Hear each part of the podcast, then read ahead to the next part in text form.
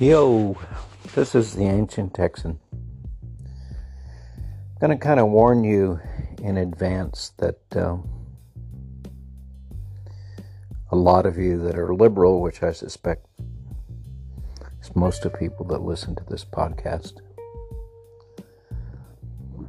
oh, some of the stuff in here might bother you, and I'm sure a lot of you are not going to get it. But I'm going to take a shot at it anyway because I think it's important. It's also something that I have to give credit to Trump and my wife for helping me figure it out. I've had a little chip on my shoulder my whole life. And I've had it especially at work. And I've I've stayed hired and done pretty well. Pretty could have done probably a lot better. Because I'm a smart guy, uh, innovative, got a lot of skills. I'm really good at being an extractive metallurgist. Plus, there's not many of me left to, in this country to compete with, which I've covered on other talks. But I've had a little chip against management my whole life, and there's been anger. This morning I was talking to my wife, and I, I, the little anger started coming out, and she, she said, "Are you mad at me because I'm not poor?" And I go, "Wow." I'm carrying the anger of the working poor. Now, let me give you a little about my background so you can see that it's it's not a um, just a random statement of my part. I grew up in El Paso, a house with 600 square feet, four people living there. We did take the storage room and took down the wall, gave us probably an extra 50 feet. So we we had an expansion.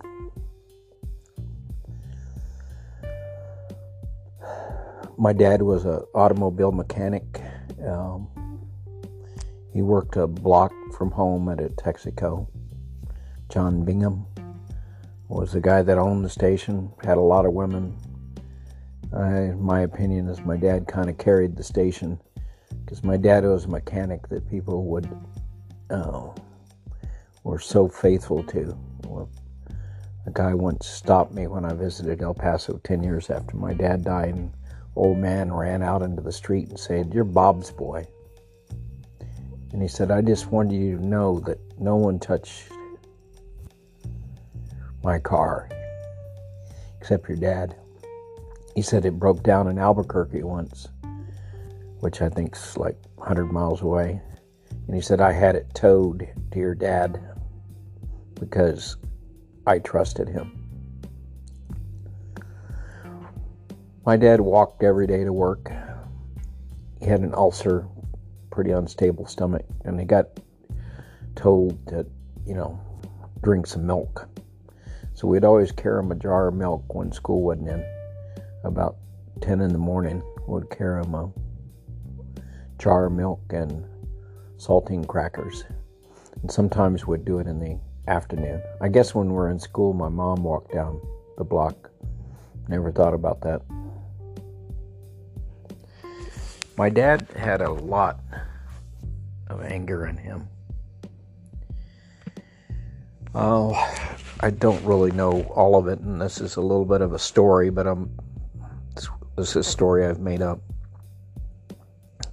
My dad, my dad's dad died when he was, my dad was three, and he was left to his sisters and uh, his mom to raise him. His dad had owned uh, the the grocery store. I don't think it was actually in Tulsa, but a town near Tulsa. My dad was my dad's dad was the first one to have a car. Well, when he died, everything apparently didn't go that well. And one of the stories that my dad would tell me is once he entered a fair, um,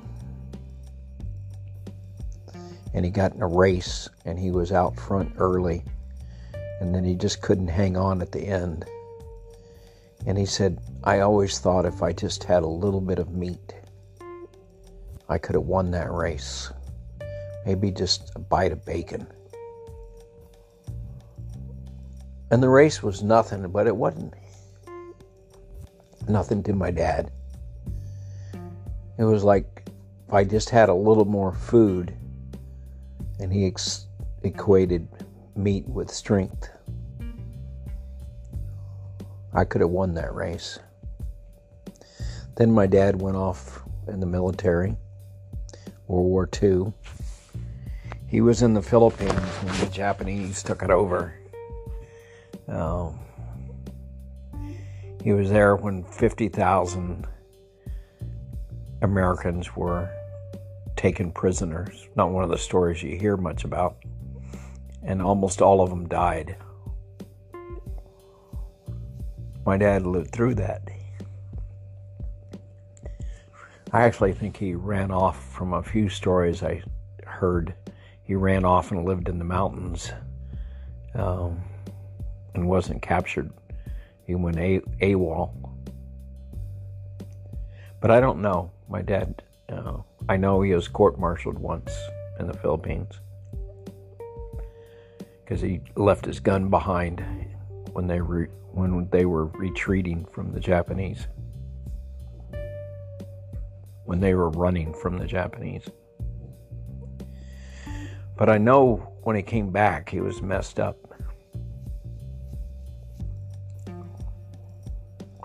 But, you know, they didn't even probably know about PTSD then.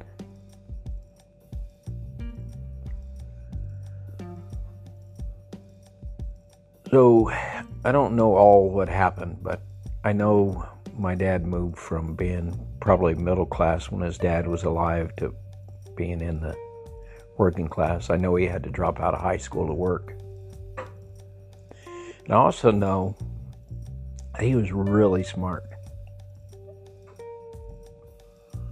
He loved to do mathematic games and tricks.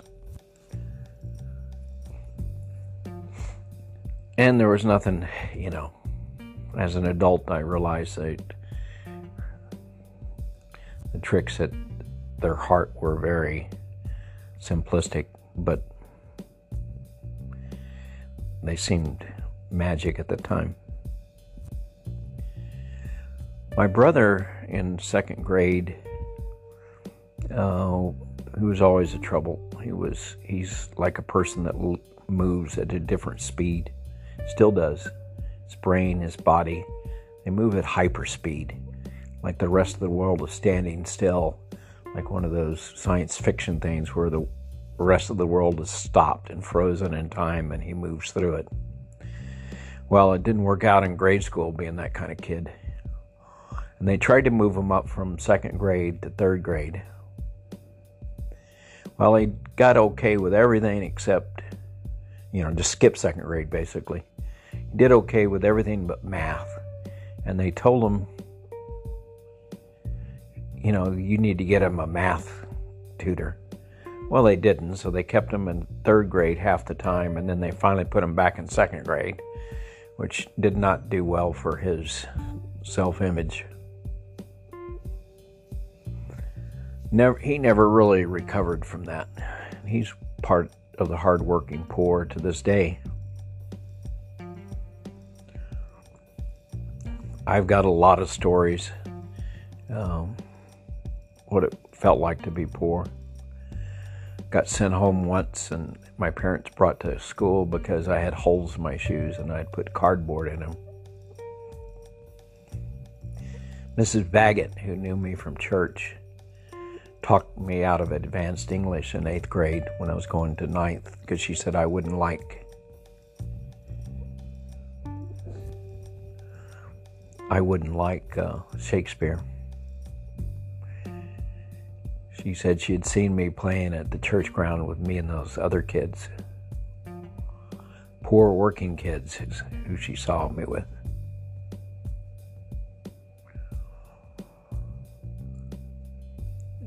I had a sixth grade teacher tell me that I was average, and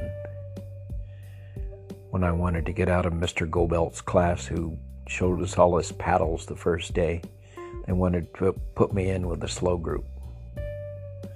My mom stood up for me, and they put me in the advanced group, and I said that's why I ended up with a PhD in engineering.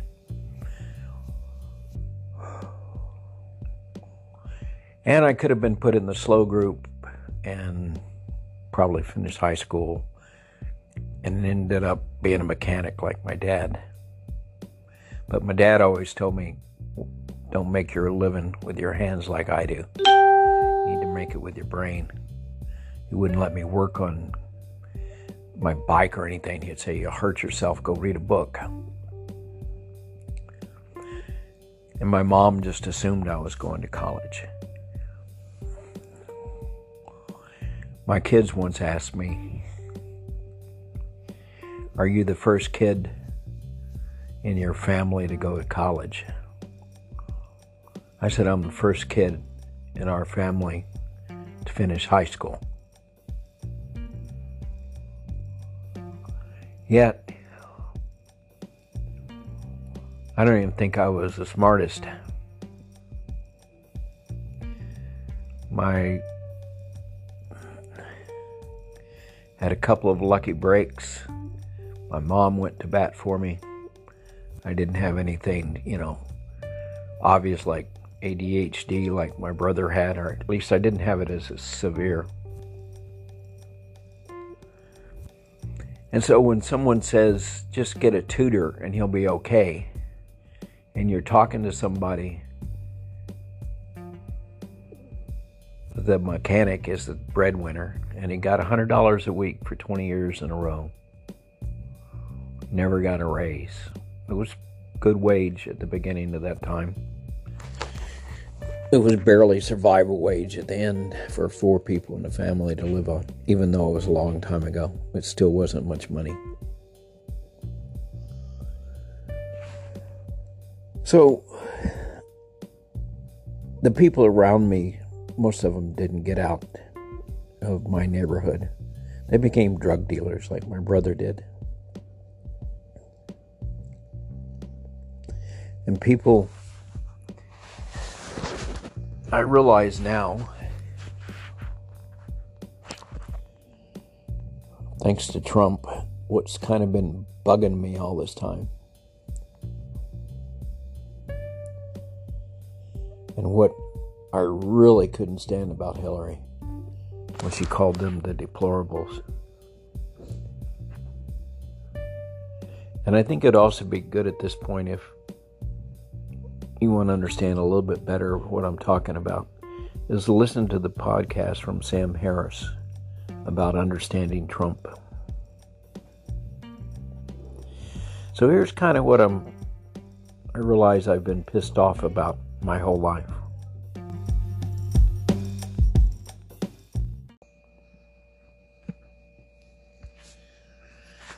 Here's what the elites, liberal elites, mostly think. Or it's what I feel they think. And I'm standing in here for the working poor. Um, I'm physically no longer in that group. Although the mountain of debt I have, maybe I am. But I'm in the, you know, I'm in the very educated of the realm. But my spirit is still back with the working poor. What do the elites think about the working poor?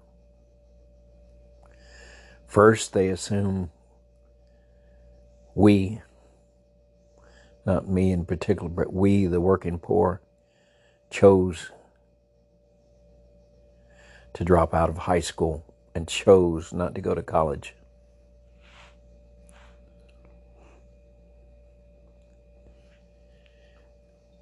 Two, they don't recognize that we all that we often went to crabby looking buildings and schools that were old and run down. And we were given teachers that were the rejects from the good schools, the rich kids.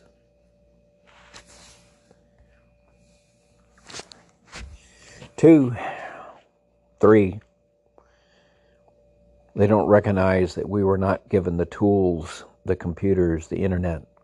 That was before my time, but even in my time, we weren't given the tutors and the extra help with school. We weren't given the counseling. Um, you're kind of segregated out from day one, just the way you look, the clothes that you wear. You're one of them. We often grew up without role models or with people that were struggling on their own. My dad was one of those. A lot of anger in him. We often grew up without a financial cushion. Like when your dad died, like mine did. There was nobody there to keep you from losing everything. I started working at 19. My brother was 16. 19's a huge advantage over 16.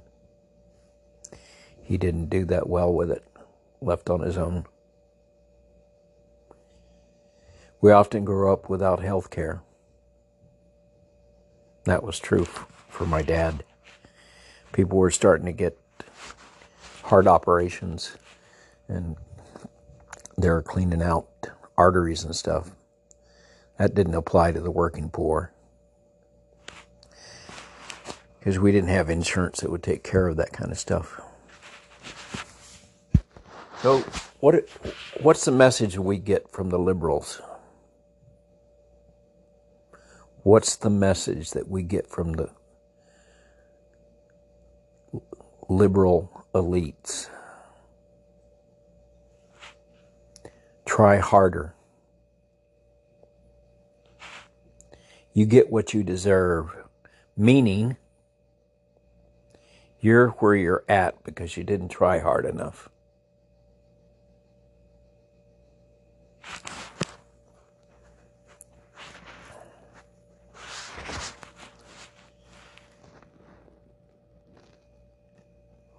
Your grammar is crap. You speak like those people. The way you say wash is funny,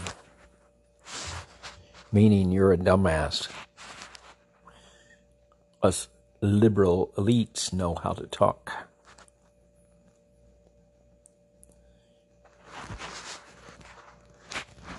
And finally, the liberal elite say, you're a dumbass if you don't adopt the liberal agenda, which is focused on saving the planet and getting rid of fossil fuels and coal plants and mining mining plants and metal plants. All the places where us working poor used to be able to make a living and used to be able to put a roof over our head and feed our kids. And then Hillary comes along and says, You're a deplorable because you support Trump. Well, there's a whole lot of stuff wrong with Trump, and you'll get no argument. And I think he's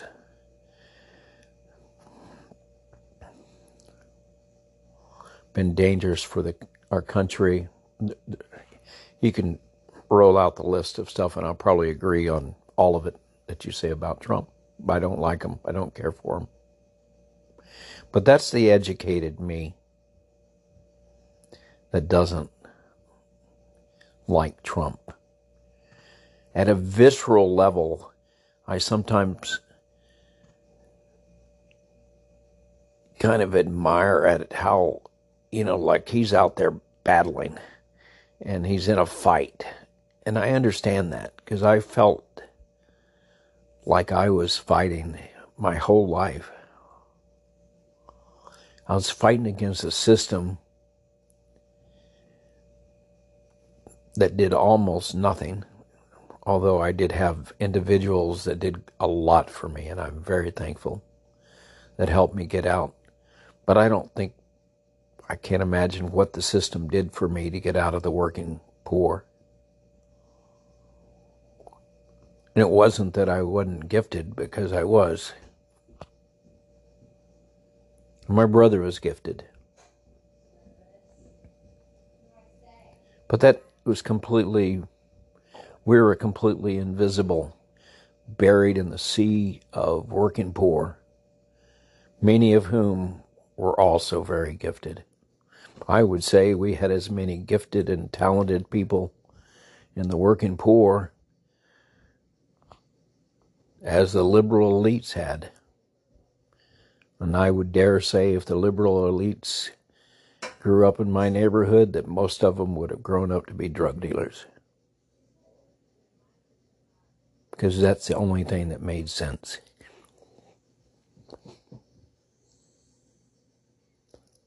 So,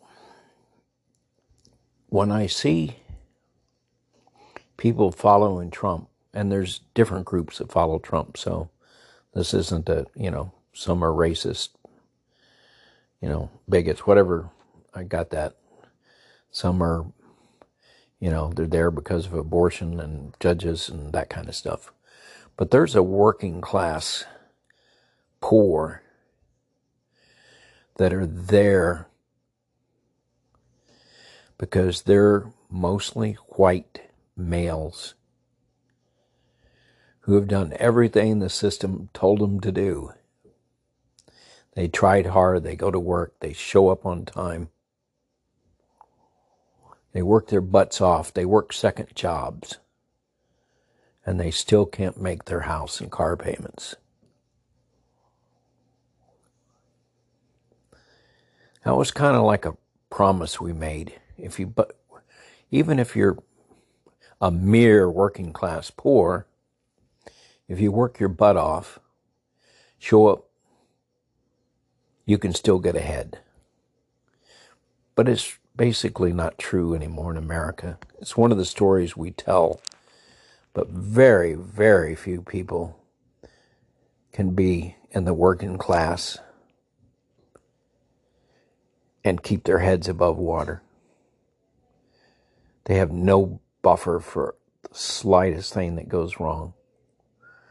They can't go to their doctor when they're coming down with a flu because they don't have a doctor and they can't afford to pay for a doctor.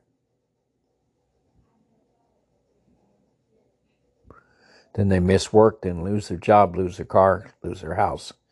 It all goes unwinds because America has no commitment to the working poor. They have no commitment to even give them 15 bucks an hour. Bernie hadn't come along, that wouldn't even be a thing. Thing. It's one of my words that I have problems with. So, sometime when I find myself listening to Trump and, and kind of actually feeling with him, and then I go, whoa, I just kind of like something Trump did or said.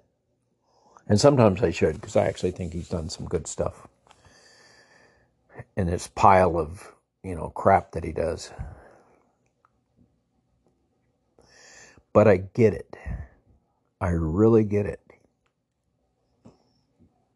And I'm not sure I would have ever got it without Trump being in this world. I wouldn't have understood what this anger has been in me for my whole life. Has to do with being a part of the working class poor. We say we don't have class systems, but believe me, we have class systems in this country. And you wear your class on your sleeve and the way you dress and the way you talk and the way you think about things and what you believe and what church you go to, what car you drive or don't drive. We have class all slapped all over us. Every TV commercial is about moving up in class. If you can get the right car, you can be somebody. So even if you can't afford to pay your house payment, you get a car that moves you up in class. And this country is all about having stuff, shiny stuff. And those that don't have the shiny stuff, which is the working poor, are kind of looked down on. And even though I'm that part of that small percentage that made it out, at least, you know, in my pocketbook and my profession and my education, I never made it out from my sympathies, my loyalty,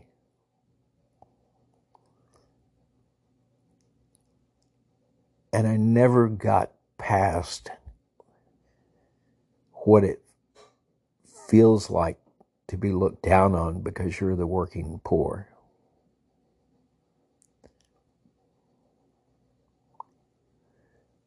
Some of those teachers that used to get rejected and sent to our system, and they'd be their snobby little teachers that looked, that wore the nice clothes and looked down on us deplorables.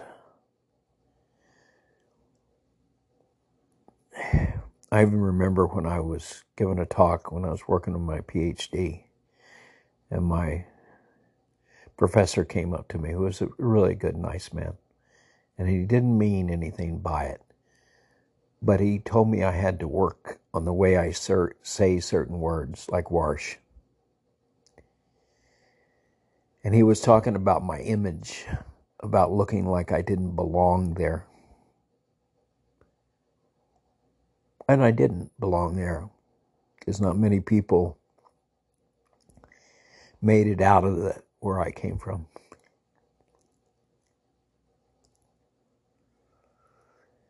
So when Trump has loyal followers, the liberals have to ask themselves, how welcome have you been to the working poor what assumptions do you have and biases? Just like race bias. It's no, it's not a, there's not any difference at all.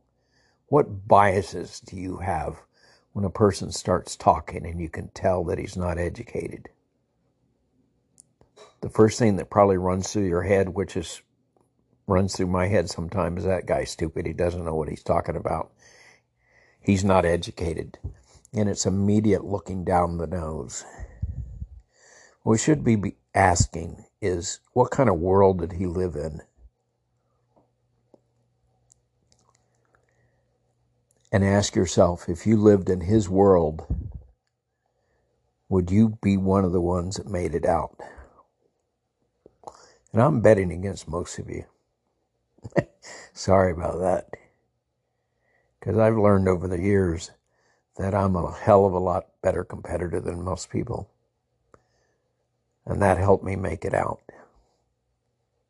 And I have some good friends that made it out too and did real well. Very proud of them. My brother's not one of them.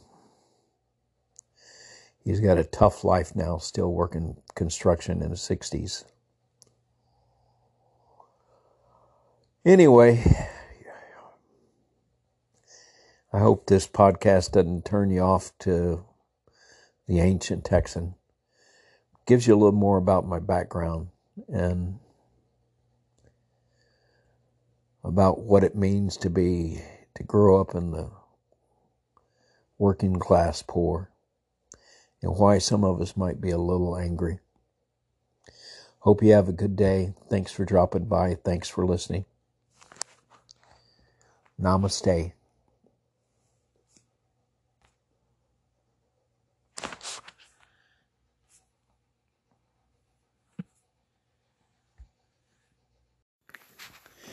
Yo, realize I forgot one thing. Not unusual. I'll blame it on my age. What made Trump connect with the working class poor is when he went into, you know, hills of Pennsylvania and he told the coal miners, I'm going to get your jobs back. Coal's coming back.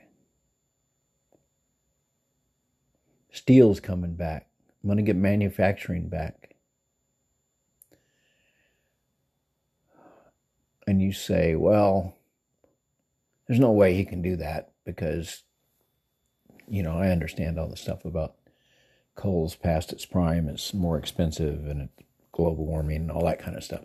But you're missing the point. He was talking to them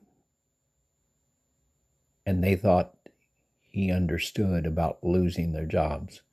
And I don't know if Trump understood that or who was that guy, Brennan, that anyway, one of his, you know, tacticians on the campaign. I don't know who knew that, but the words came out of Trump's mouth. Trump got it that those people were hurting and they lost their jobs.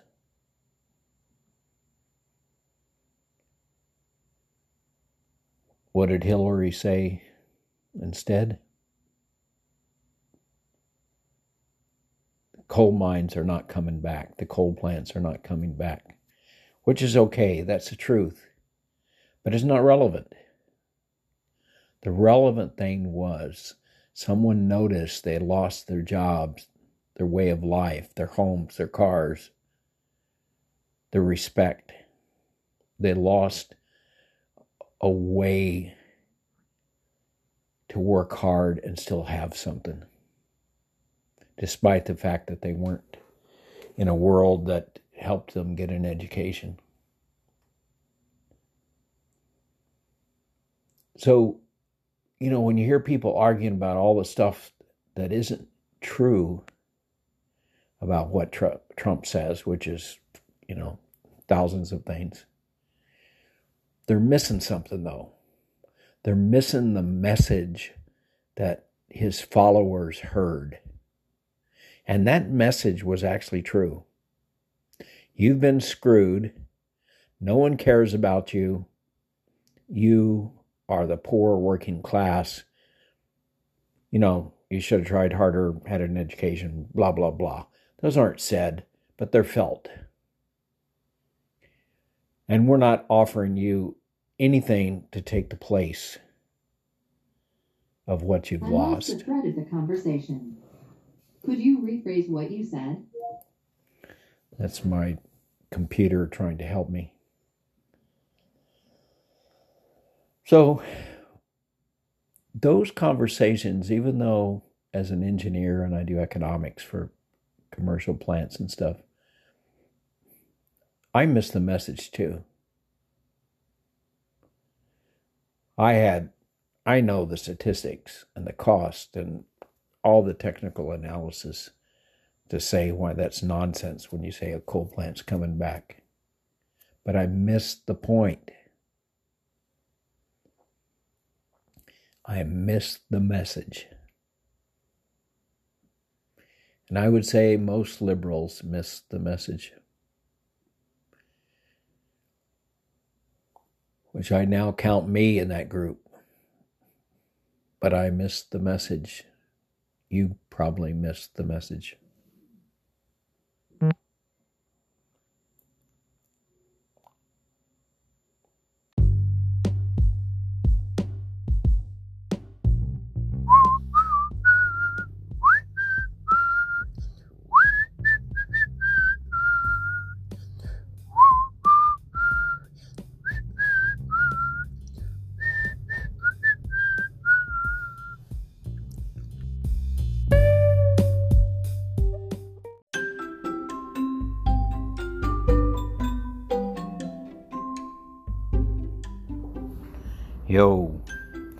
This is the ancient Texan, an earthling, hoping we all can learn to live and play well together on this small and delicate planet we call home.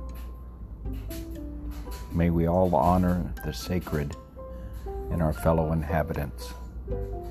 Namaste.